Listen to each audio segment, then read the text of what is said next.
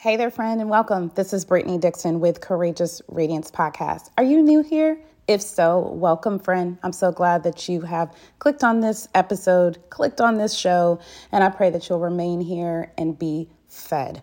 If you are not new and you are more here than none, welcome back. I'm so glad that you have tuned in, and I pray that this time be one that is edifying to you. I am going to read in Esther 4 verse 14. If you keep silent at this time, relief and deliverance will come to the Jewish people from another place, but you and your father's family will be destroyed. Who knows, perhaps you have come to your royal position for such a time as this. Friends, we are reading in the book of Esther this whole month of September. Last week, we were in chapters 1 and 2. Today, we are going to talk through Esther chapters 3 and 4. I'm so glad that you're here. Hey, friends, welcome back to the podcast. I'm so grateful that you are here today. It is September, and I found if you're watching this on YouTube, um, you will see that I've got my pumpkin cup that I found at Home Goods this past weekend. It says pumpkin everything. So I actually also found inadvertently some decorations for fall. I was not even trying to decorate for fall. I really wasn't. I was going in for a whole other purchase and they, you know, have that stuff right in the front. So why not? It was a great addition to my mantle. So I'm thankful for that. So I'm sitting here drinking my cup of coffee. Um, I consider this time as an ability to feel like I am across the seat, across the table from you. And we are sharing what's going on in our lives, that we are um, crying together, laughing together, praying together, that this is our time to read God's word and to faithfully obey him. So, thank you so much and welcome to my home from your home or your car or wherever you are. I'm just so grateful for you. So, I actually want to start off um, in prayer and then we'll jump into Esther chapters three and four. Um, dear God, we are just so in love with you. God, thank you so much for this day. Thank you so much, Jesus, for this opportunity to read your word, um, that we get the ability to glean it um, through the wisdom of the Holy Spirit. God, we love you. May our whole life be for you. We exist to serve and glorify you in all that we do. In Jesus' name, amen. So, welcome back, Brittany Dixon with Courageous Radiance Podcast. I'm so glad that you're here. We are going to hop back in. This whole month is um, in the book of Esther. Last week, um, I hope that you catch that episode. If you haven't, um, definitely get that downloaded and just catch up. Uh, reading through the books of um, the chapters, Book of Esther, chapter one and two. Today, we're going to be in Esther chapters three and four. So, title ish is, uh, or a theme idea is downstream legacy and faithful obedience. So, I actually want to start not by reading in Esther. I actually want to start by flipping over. So if you go over some books to First Samuel, I know that um, I hope you have your Bible. If you have, let me actually pause. If you have a Bible, amazing. Um, I am a visual. I am a highlighter, writer, etc. I use the She Reads Truth. If you're watching on YouTube, you'll see. Um, this is an amazing Bible. I actually asked my mentor about this because I used I was using an um, NIV study Bible, which I still use. It's great. Um, this is a Christian Standard Bible translation. She reads truth. I really, really, really like this. The only thing I would have done different is I would have chose a different color because since it's just getting worn, but I just wipe it off. But it's an amazing Bible. Um, it's a journaling Bible, so I use the columns to write in and you will quickly learn that you want to use a specific pen um, in the Bible because it'll bleed through the other pages as well as the highlighter. Okay, I digress. My daughter said, Mom, talking to you is like following rabbits. It's like you go down this hole and this hole and this hole. So let me come on back. So, first Samuel chapter 15, verse 22. Then Samuel said, Does the Lord take pleasure in burnt offerings and sacrifices, as much as in obeying the Lord? Look, to obey is better than sacrifice. To pay attention is better than the fat of rams. For rebellion is like the sin of divination, which is witchcraft. It's a pretty big deal. And defiance is like wickedness and idolatry. Because you have rejected the word of the Lord, he has rejected you as king. wow. This is um, the prophet Samuel, um, priest Samuel, um, talking to King Saul. Um, so, King Saul, you know, prior to King David, and um, his disobedience cost him um, the throne.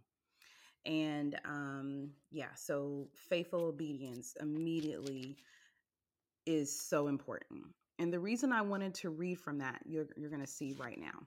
So we are again in Esther. We're reading in book in um, chapter three.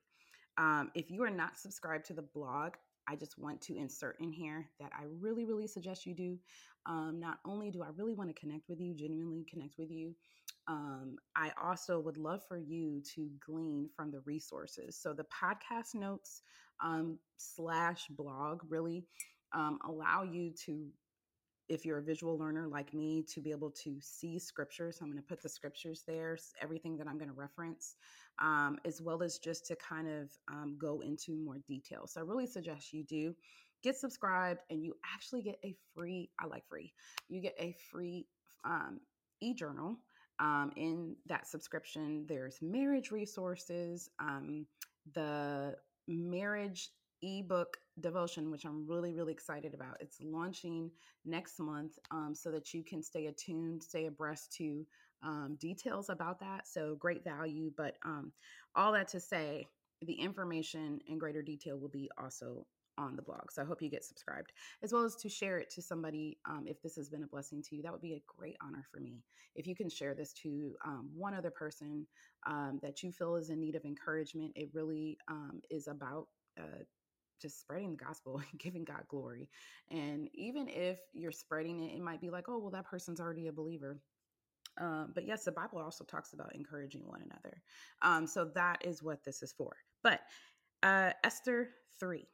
Um, the, the idea is you may not know, I may not know, and I don't know, um, why God allows or brings certain things into our life or certain people into our path or or trials or why why does he allow that? I don't know if you've ever asked God that.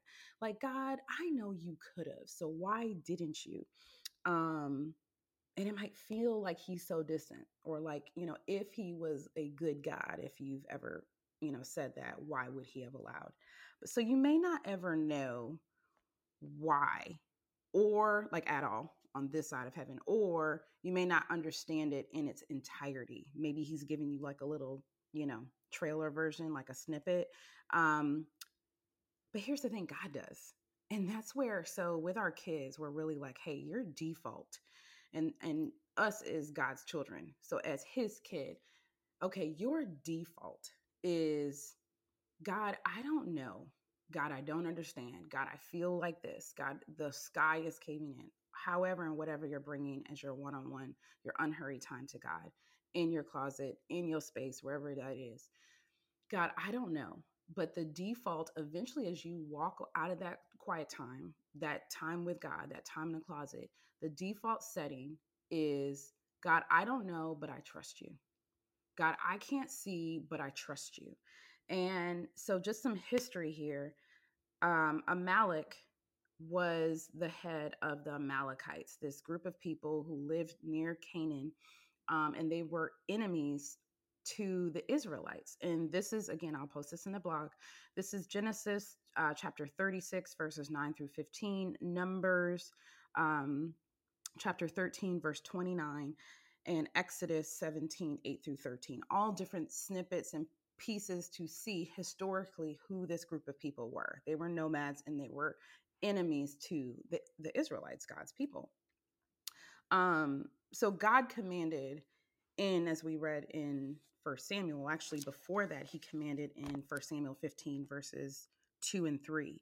He commanded um, King Saul now go and attack the Amalekites, and this is chapter, verse 3 and completely destroy everything they have. Do not spare them. Kill men and women, infants and nursing babies, oxen and sheep, camels and donkeys. Like everything. And it's like, wow, how can God, God, really? Like everything, like the dirt, just nothing, nothing else left. And then this is where it's like, okay, gosh, that seems so harsh. Like, God, maybe you didn't really, really mean that. Maybe you meant something a little bit different. God, that can't be right, right? Um, so we just start questioning and getting in this dialogue and these sequel versions that God never said. So this is clearly what God commanded. That's not what Saul did. Saul left the best. So he used his his his mortality, his subjective understanding, which we are all limited because we don't know what we don't know and he decided to do some of what God said, some, give them half credit, but not all of it. And the thing is, partial obedience is still disobedience. I'm sure you've heard that. I mean, that's what my parents used to tell me. That's what I tell my kids. It just begets, begets.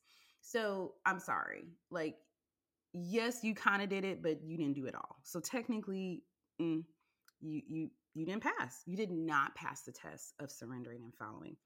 So, anyways, these arch enemies against the Israelites, Saul disobeys. He leaves King Agag, Agag, um, alive. So this, um, this is again First Samuel, um, chapter fifteen, and he leaves in verse twenty. And this is also another thing.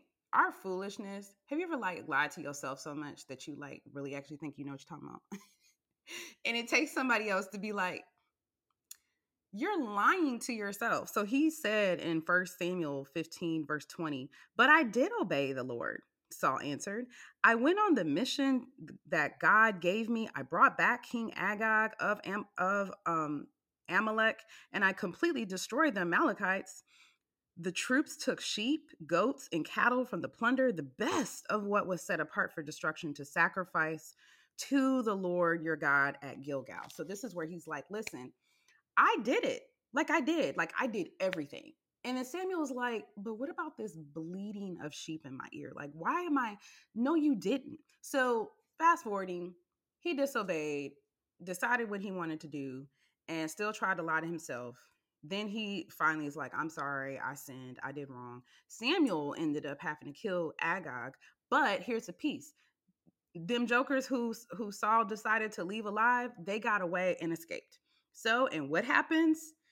Um, the those who escaped, you know, kept growing and having kids and having more kids, and they over centuries, over decades of people, generations of people, they continue to harass Israel, the Israelites, because Saul didn't do what he was supposed to be doing.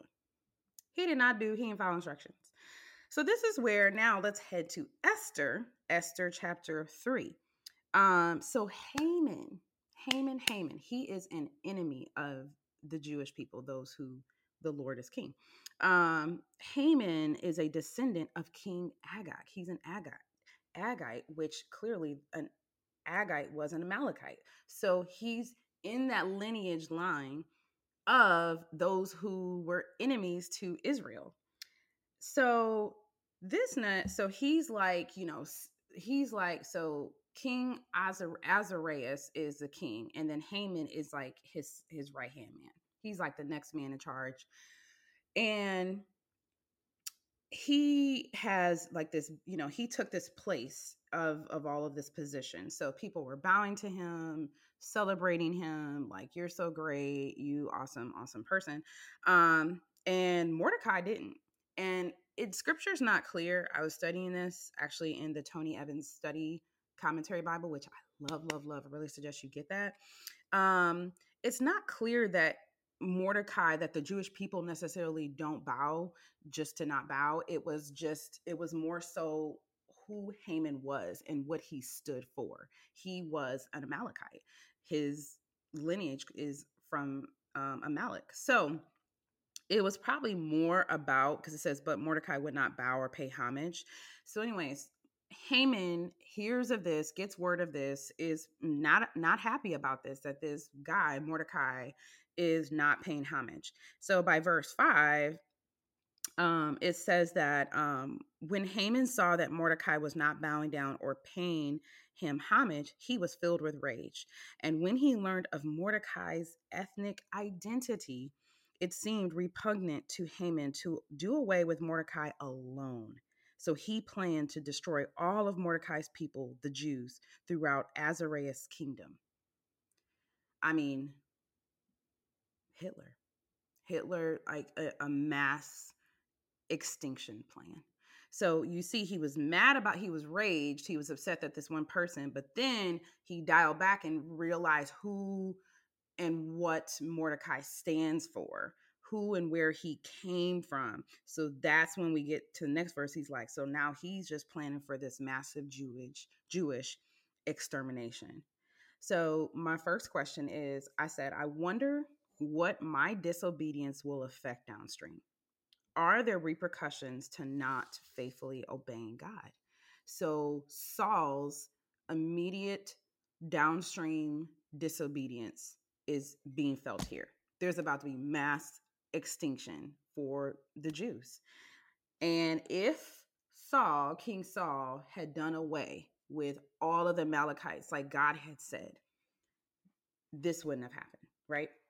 so going back to remember last week in chapters one and two we talked about that setup plan this providential piece of god so god had been in the background setting this up because he knew what was going to be coming ahead in terms of haman and extinction etc um so there's a specific purpose for your your life narrative for your story and your obedience and who or what God is planning it for, for the exact place, the exact time that you intersect pathways with that person um, or that you show up on this job or that you end up at this um, in this neighborhood at this exact time there is purpose and um, i just i'm also going to put this on the blog it's um, verses um it was chapter 3 verses 5 and 6 that i read from um, to keep it moving here. Um, so the king, Ahasuerus, you're kind of like, well, where was the king? Well, the king was really kind of like he was. So there was a battle before that he like lost massively. So he's kind of like, I'm done. I'm not dealing with any type of drama. I don't want any bad news. Hey, Haman, you just kind of run the country. Here's my signet ring. You do your thing. I trust your judgment. You've got it. So he's kind of like I'm just going to live in luxury, comfort, drink it up. I'm good.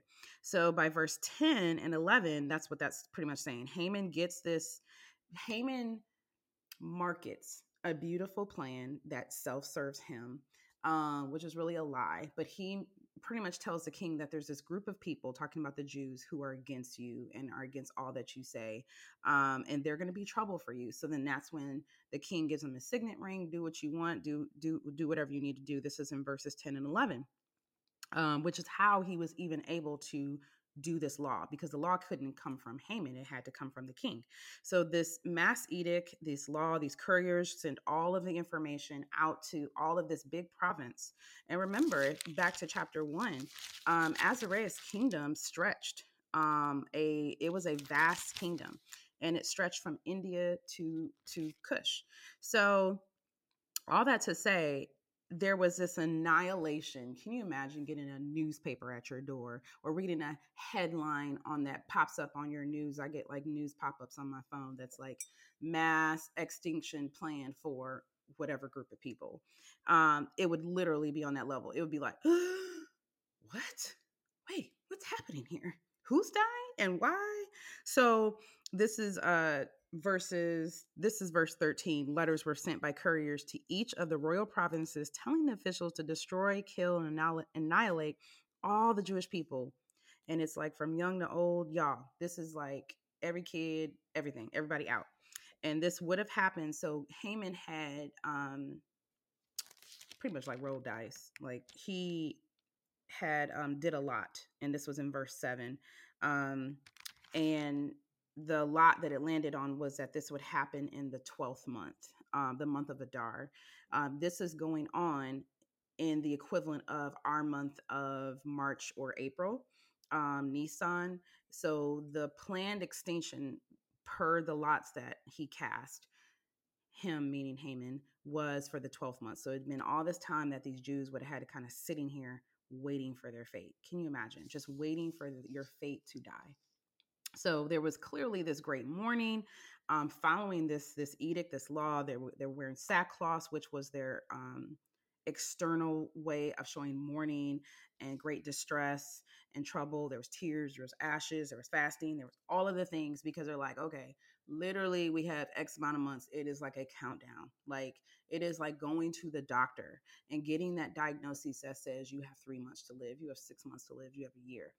Um, and I am just spoiler alert, alert, just so grateful that even with that diagnosis report, even with this plan that seems etched in stone and unchangeable, God is God and he can turn those tables. So, in all of this, you're like, well, where was Esther? Like, where, how about her? She's Jewish, right? She's Jewish, but in hiding, he doesn't, she hadn't let anybody know her ethnicity. So, um, by now we're in chapter four. So Esther is unaware. Y'all, she is in luxury and comfort behind these palace walls. Again, remember the king is like, I don't want no bad news. Sackcloths weren't even allowed in there. Like it says in um chapter chapter 4 verse 1 um, put on sackcloth and ashes in the middle of the city and cried um, yeah verse 2 he went meaning mordecai only as far as the king's gate since the law prohibited anyone wearing sackcloth from from entering the king's gate so he wasn't even allowed in so people so it's almost like putting on headphones and and putting on your sunglasses and not even hearing or seeing what's going on so she's completely completely unaware. She's behind in this in this luxury area or was she? I put question mark. Her luxury to me really seemed like a prison. It was, you know, so it's almost like was her life. Remember that show the the lifestyle of the rich and famous. And i remember looking at like those mtv crib shows back in i don't know if that was 90s they probably went 90s maybe that was like early 2000s and it was just you know all these people's in their great homes and all the 10 cars and 10 car garages and it just looked like oh i just want that life i want that life but maybe that luxurious life is actually a prison maybe that luxurious life is actually not all that it seems um so her life was really not as amazing as it would really as we would assume it would be um and we're gonna quickly find that out but in verse 4 so it's all this mourning going on. Esther's unaware. In verses four and five, it talks about Esther finding out. So Esther's female servants and her eunuchs came and reported the news to her, and the queen was overcome by fear. And she has sent clothes to Mordecai, like, hey, get out of the sackcloth, like put some clothes on. What's going on? She's trying to figure out what's going on. And again, if you weren't in prison, if you were just able to just go look outside the window or just go take a walk around the park, you would hear and you would see so it's almost like she was kept unaware of just just kind of like in her whole life like not aware of anything so anyway she summoned her eunuch to go to mordecai figure out what's going on and give me back the information so mordecai then gives uh, by verse 8 he gives the copy of the decree again this big news headline newspaper to the eunuch um, to give to Esther so she can see it for herself because she's completely unaware. Um, and that's kind of where we're fast forwarding. So, I last second question, I have three, is silo living, comfort, comfort living. Is there any way, and this is for your self assessment, is there any way or area in your life that you're living veiled? Is there any way or any area in your life that you're kind of having this silo living that it's like, I'm just, I really don't want to know what's going on. I really don't want to face what's going on. Maybe maybe it's trauma that has happened. Maybe it's something that you don't want to come out of from your head in the sand like an ostrich because it's too painful or this feels too good. I like this. This this is comfortable. Why would I want to go out and go go in sackcloth? I'm good. So whatever direction she was heading from, I don't know. We don't know. But I'm gonna make the assumption that she was kind of like kept prisoner in a way. Um, but um, so this no passing was going on between Esther and Mordecai, and but using this unit because again she can't just go herself to go talk to her her uncle um but esther revealed by verse 11 i was trying to remember which one that was verse 11 all the royal officials and the people of the royal provinces know that one law applies to every man or woman who approaches the king in the inner courtyard and who had not has not been summoned the death penalty unless the king extends the golden scepter allowing that person to live. So she's telling um, mordecai like listen because in this no passing time um, mordecai finally asks her and it's like listen you you know you've you've got to go You've um you've got to go and talk to the king. You've got to plead for our people on behalf of our people. You've got to. You've got to. We're going to die. So this is um, what her not her uncle, her cousin. This is what her older cousin is is telling her. Because remember, he was her legal guardian. He's like, listen, like you at the end of the day, I know I told you to, to be in hiding. Mm, out done you come out come out now from let them know write it on on the board everywhere you are jewish you need to save your people is is what um he he sent to her and then her response was i i can't there's there's a whole law that you aren't even allowed to go to the king i haven't even been summoned by the king in a month which is why I go back to I don't think life was all that it seemed with her. She hadn't even seen her husband. You know, he had already brought on new wives and stuff or new concubines, but um, life wasn't necessarily what it seemed. And um, that's revealed, you know, pretty pretty easily because it's just like, hey, I can't necessarily just go up to him. And if I don't get that scepter extended, I'm dead. I'm dead. So it don't even matter about the people because I'm gonna be dead. Um, so this I can't. Have you ever told God, I can't? It just seems, for me, it just feels so close to conversations between myself and God, where it's like, God, I can't, or kind of like King Saul, I won't because I have a better plan. God, this way is better. I I've already thought about it. This way will really work. I think we should do this. So whether it's I can't, God, or I won't. And then Mordecai checks her you know, her elder cousin checks her in verses 13 and 14. I'll let you read that in um, verses 4, 13, and 14. I read it at the um, very beginning, but I'll let you read that again on your own. And and it's like, hey, um, don't get it twisted. You might think that you're safe and secure in these palace walls, but it's going to affect you. I don't know when, but it's going to. It's going to come for you and your family. And I love that faith of Mordecai. He was like resolved level of faith. And it's this level of faith that was like, I don't know, God, how or why this is happening, but I know that you are going to save your people. So even if not through Esther, God will bring up somebody, uprise somebody later to save the people. And he had that level of faith. And it wasn't even necessarily that he was determined of his fate or Esther's fate. Um, Mordecai just knew downstream there was going to be a, a turn and that God would ultimately still get glory. This is still always God's story. Remember, God is the main character. Not Esther, it's not Mordecai, it's not Azarias, it is God. So this is ultimately his story. So last question is what risk are you willing to take? What what risk? Um for downstream legacy, victory, or faithful obedience, however you want to frame it for yourself. What risk? There's always a risk at following Christ. Always. I don't know if that's going to be in your parenting, if it's going to be in your marriage, if it's going to be in your career. Maybe it's going to be career um, execution for you because you're doing something completely different because that's what God God has told you to do. Maybe it's going on this mission trip. Maybe it is starting a new small group Bible study. Maybe it's going into ministry full time. Maybe it's discipling your kids with more intention.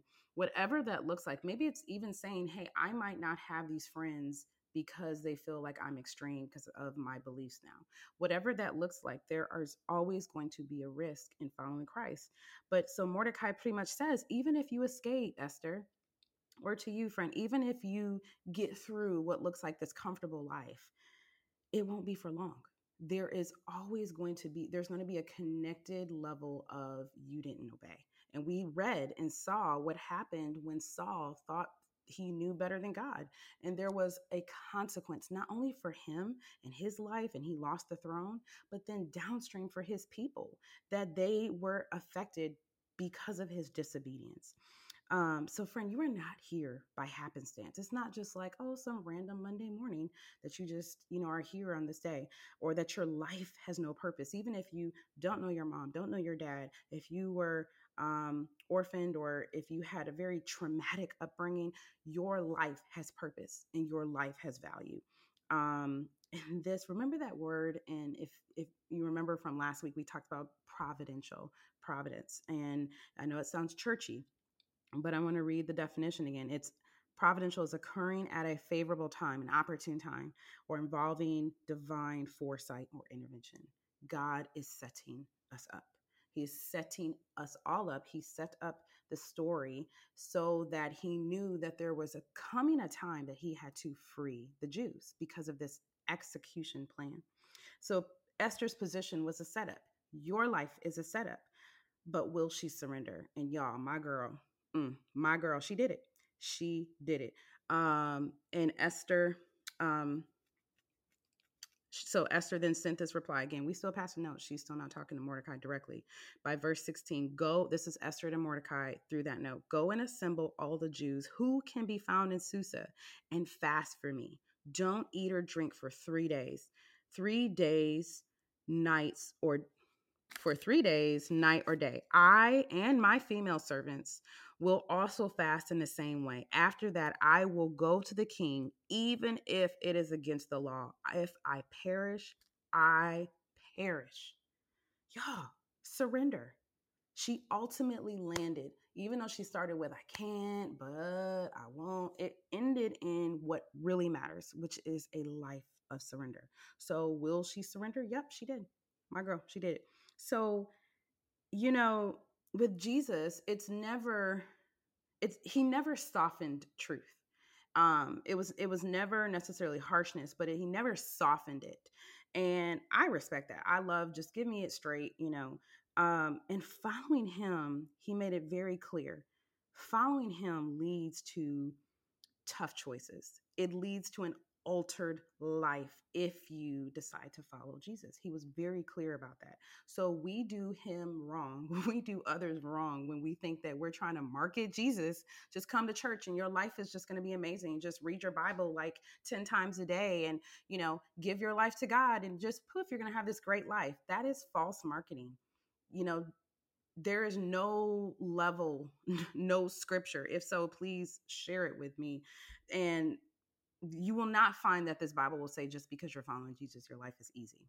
It's just not in here. So we all mu- must decide what we will ultimately identify ourselves by. I said it's either going to be God's empire or it's going to be our plan, our own empire. It's going to be God's or us. And remember in Exodus 20, verse 3, that when you think about the commands, God said that you need to love God with your whole heart. I mean, God is first. He's like, it's me. It's got to be me first. And I wrote here in Matthew 6 24, also will be on the blog.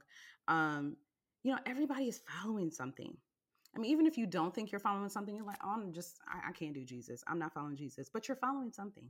I don't know if you're following your plan, if you're following um, just avoidance, if you're following the social cultural norms and standards if you're following i want to be this with my career if you're following your idol of marriage if you're following your idol of parenthood you're following something.